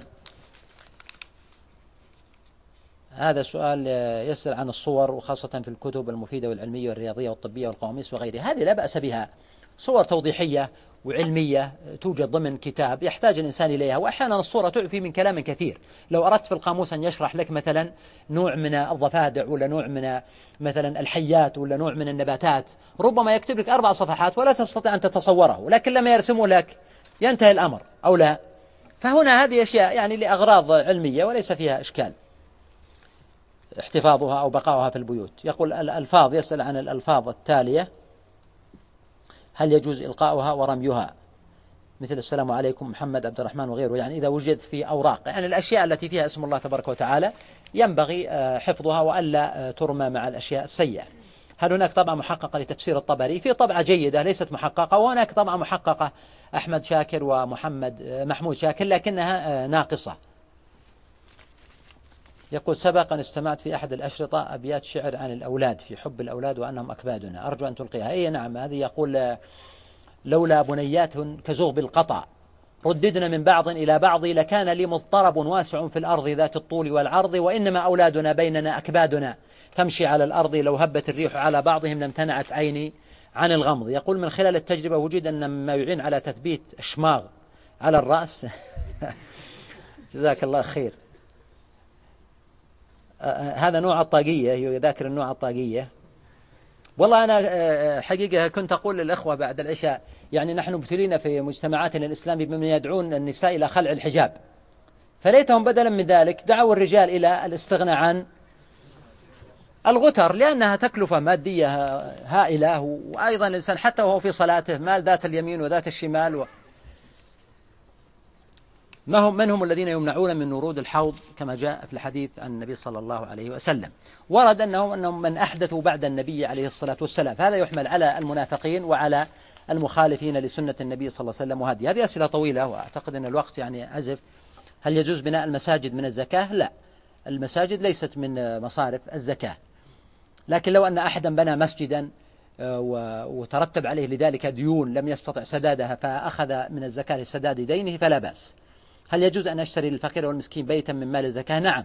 إذا لم يكن عنده بيت يشترى له. طيب هل يجوز صرف الزكاة في الأعمال الدعوية؟ نعم. الدعوة من سبيل الله. وفي سبيل الله هذا يشمل الدعوة إلى الله تبارك وتعالى والتعليم وغير ذلك. يقول عندي أسهم كيف تخرج زكاتها؟ إذا كانت يعني حسب هذه الأسهم إذا يعني كل سنة تخرج زكاتها لكن إذا كانت هذه الأسهم عبارة عن أرض أو عقار كما ربما أشرنا أمس بعيد قد لا يخرج إلا بعد سنوات طويلة فإنك تزكيها إذا قبضتها لسنة واحدة. نفس السؤال تكرر الزكاة على الأرض التي لها مدة طويلة سنوات ولم تباع. ما حكم آه، لعب البلاي ستيشن وهي كمبيوتر؟ آه، أولا الانشغال لا شك أمس ذكرنا سورة والعصر إن الإنسان التي خسر وكيف أن الإنسان يخسر إذا ضيع وقته فكيف إذا ضيعه فيما يضره. فينبغي الإنسان أن يحفظ وقته ويحرص أن يجعله في النافع المفيد. وهذا لا يعارض أن يكون عند الإنسان أوقات يعني جائزة لنفسه من أثر العمل والإنجاز أنه يعطي نفسه نوعا من الاسترخاء أو الفسحة أو المتعة فيما أحل الله تبارك وتعالى مما ليس فيه محرم لا من الصور ولا من الأصوات. ما المقصود بقوله فويل للقاسية قلوبهم من ذكر الله وقول أفلا يتدبرون القرآن أفلا يتدبرون القرآن على قلوب أقفالها؟ هذا فيه يعني وعيد على من تقسو قلوبهم وتغفل عن ذكر الله عز وجل وعن التأثر بآياته. كما في قوله تعالى ألم يأن للذين آمنوا أن تخشع قلوبهم لذكر الله وما نزل من الحق؟ يقول بعض المشايخ الذين لا يرون الأخذ بتقنيات العصر هل يوافقون على هذا؟ يعني كون الإنسان فيما يخصه هو حمل نفسه على طريق معين هذا أمر يعني ينبغي أن نمنح الناس فيه إيش؟ حرية يعني لا نضيق على الناس أو نحاسبهم أو نلاحقهم هذا اختياره. لكن آه، ينبغي أن يكون هذا بمعزل عن الشريعة هذا هو الأمر المهم. يعني لا نقول هذا أمر شرعي أو تعبدي أو هذا ذوقي ومزاجي واختياري. رحمك الله. يقول والدي يغضب بعض الأحيان لدرجة اللعن والسب لكل أفراد العائلة لعن حاولت معه كثيرا ولكن دون فائدة فما هو الحل؟ عليك أن تستمر معه في المحاولة ولا تيأس كما ذكرنا. يقول تكفى كم رقم جوالك؟ بسرعة. رقم جوالي بارك الله فيك صفر خمسة أربعة مئتين وخمسين مئتين وخمسين. هذا أيضا يقول وش رأيك؟ يصير فيه عشاء بعد الدرس. بحيث نشحن العقول والبطون. اقتراح جيد بس الدرس توقف إن شاء الله فينظر في الاقتراح في عام قادم إن شاء الله. هذا أخ يقول أني أحبك وأحب الجالسين في الله تبارك وتعالى فأحبك الله وجعلنا الله وإياك من المتحابين فيه. يقول إذا تعددت الأقوال في مسألة ما فبماذا نأخذ؟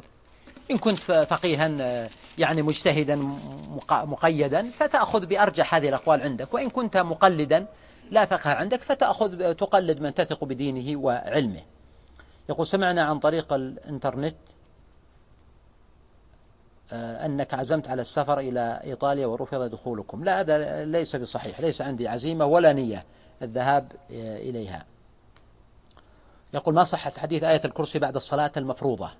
هذا جاء في أحاديث لكنها آه، ضعيفة وبعضهم صحح الحديث يعني مجموع طرقه. كذلك التهليلات بعد الصلاة العشر لا إله إلا الله. يعني فيه عدة حديث من من طلبة العلم من جمع الحديث ورأى أنه يقوي بعضها بعضا وغالب المحققين لا يرون ثبوتها. ذكرت أبيات في ترتيب السور القرآنية تبينها لنا من قائلها. ذكرت حفظك الله أنها في كتاب نفح الطيب وأظن في المجلد الأخير من الكتاب.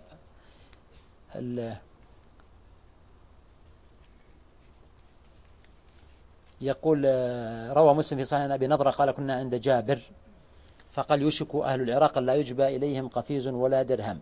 قلنا من أين ذلك؟ قال من قبل العجم يمنعون ذلك. هل ينطبق هذا على الواقع؟ هذا كلام يعني من قديم من عشر سنوات وهو يطبق. وأنا كتبت أكثر من مرة في قضية حديث الفتن وأنها مزلق خطير علينا ألا نحاول نركبها على الواقع لأن هذا مسألة يعني ما يخ يعني يلقاها إلا فئة خاصة من أهل العلم وليس كل أهل العلم. وإنما يحتاج إلى من يكون عنده حذق وبصيرة واعتدال أن يستطيع أن يضع وإلا فقد وقع الزلل لبعض أهل العلم منذ القرون السابقة في بعض هذه الأحاديث. فكيف بمن لا يكون لديه آه، علم؟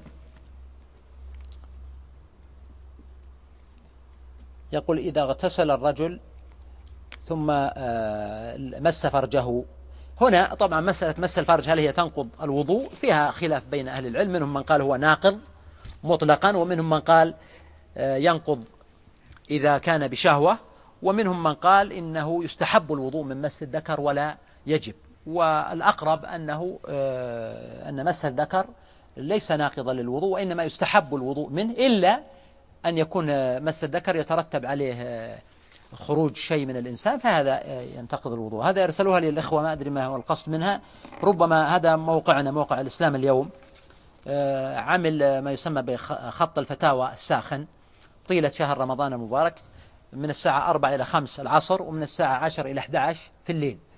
على هذا الخط آه، يمكن للإنسان أنه آه، يسأل ويجد الإجابة من المشايخ آه، أذكر لكم من أسمائهم الشيخ صالح الفوزان الدكتور صالح الفوزان الدكتور سعود الفنيسان الشيخ عبد العزيز الداود الدكتور الشيخ عبد الله السكاكر الشيخ عبد الله المنيع الشيخ محمد المنيعي الشيخ عبد الله المطلق الشيخ عبد الله بن جبرين الشيخ عبد الله السلمي الشيخ سليمان التويجري الشيخ خالد مشيقح الشيخ عبد الله العمار الشيخ عبد الوهاب الطريري الشيخ عبد الرحمن البراك الشيخ سامي الماجد الشيخ صالح السلطان الشيخ تركي الغميز الشيخ سعد الحميد الشيخ عمر المقبل الشيخ فيحان المطيري. تقريبا هؤلاء المشايخ الذين يستقبلون أسئلة الإخوان واستفساراتهم على الخط الساخن وهو آه، اللي هو صفر واحد اثنين صفر ثمانية سبعة خمسة اثنين واحد. أعيد مرة ثانية. صفر واحد آه، على الرياض. اثنين صفر ثمانية سبعة خمسة اثنين واحد. والوقت من الساعة أربعة إلى خمس عصرا حسب توقيت مكة أو من عشر إلى أحد عشر ليلا. عندنا إن شاء الله غدا هو ختام هذه الدروس فنسأل الله سبحانه وتعالى أن يتقبل منا ومنكم ويعيننا وإياكم على الخير وصلى الله وسلم على نبينا محمد وعلى إشراقات إشراقات. جلسات إيمانية ومضات قرآنية. جلسات إيمانية ومضات قرآنية. جلسات إيمانية ومضات قرآنية. جلسات إيمانية ومضات قرآنية.